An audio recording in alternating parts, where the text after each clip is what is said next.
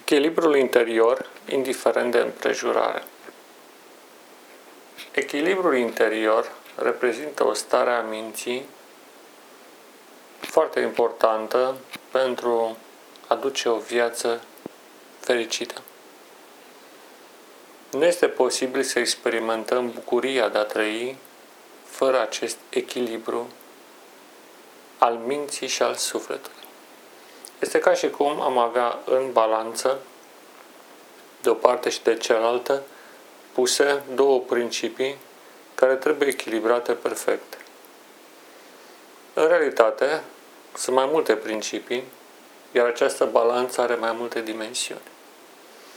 Pe de o parte, trebuie să echilibrăm partea rațională cu partea afectivă, emoția cu rațiunea, cu gândirea, iar pe de altă parte trebuie să echilibrăm partea care ține de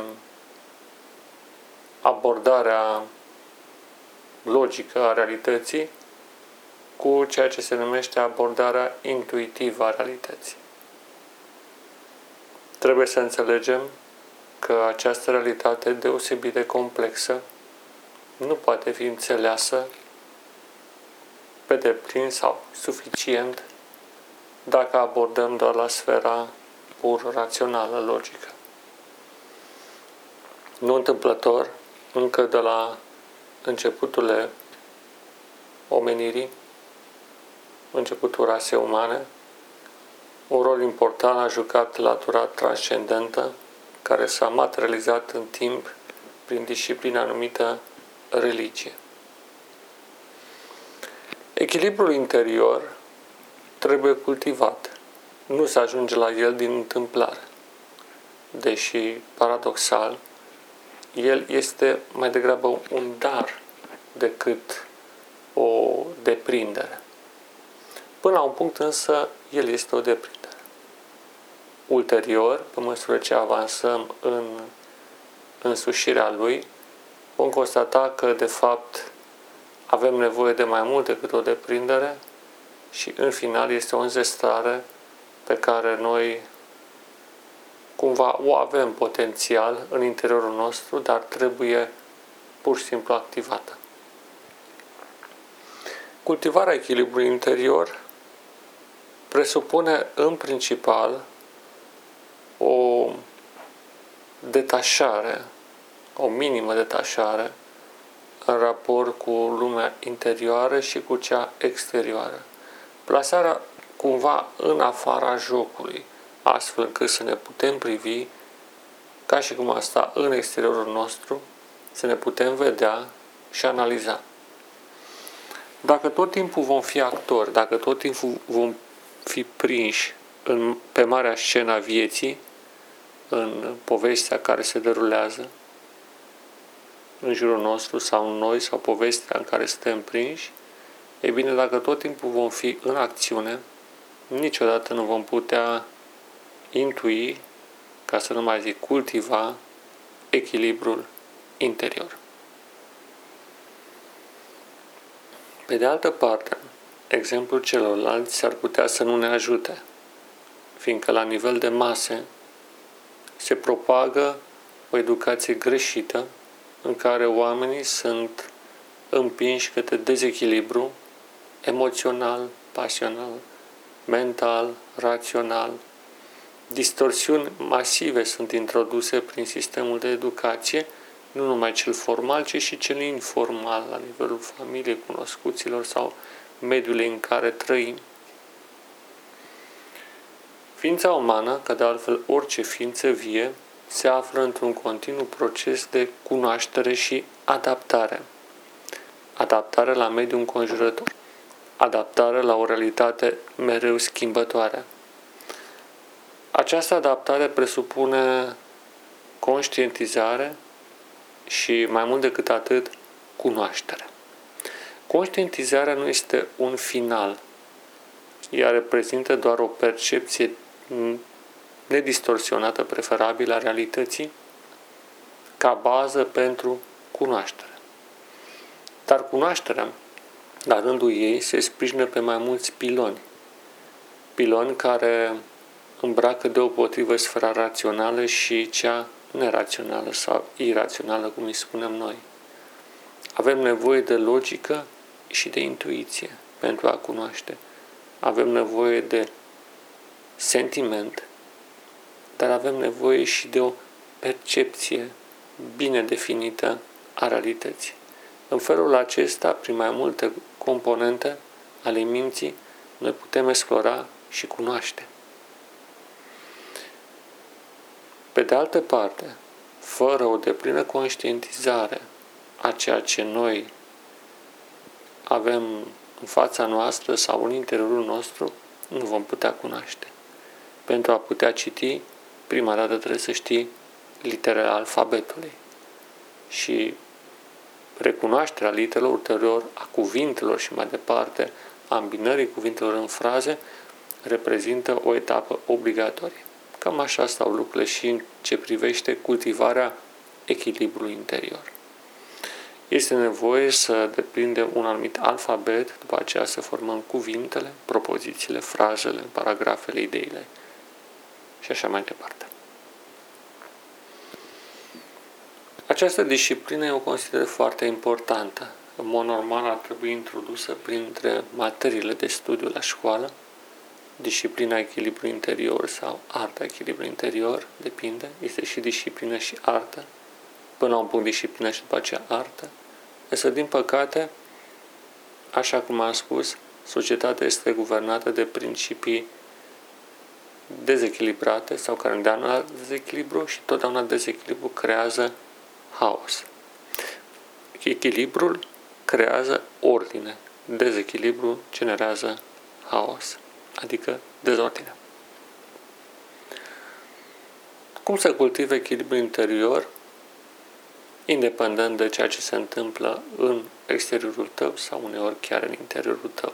Fiindcă s-ar putea și în interior să ai niște proiecții care se mișcă anarhic și te împiedică să ajungi la echilibru.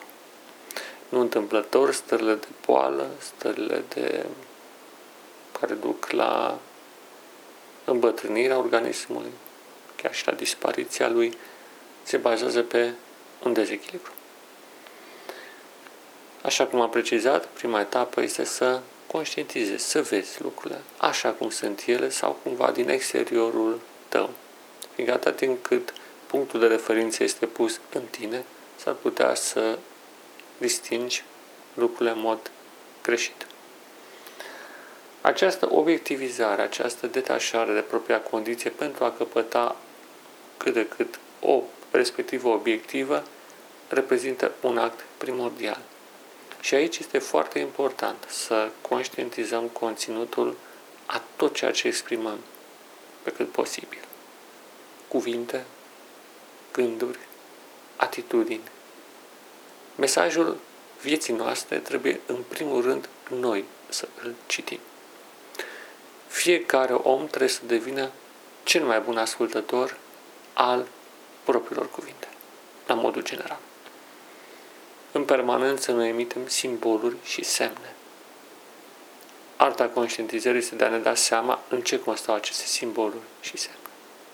Ulterior, este util să începem să citim în exteriorul nostru cât mai corect cu putință semnele și simbolurile din jurul nostru, din lumea înconjurătoare, din ceilalți oameni, din tot ce există. Mai departe, trebuie să deprindem modul în care se îmbină aceste semne, simboluri, mesaje într-un context mai larg.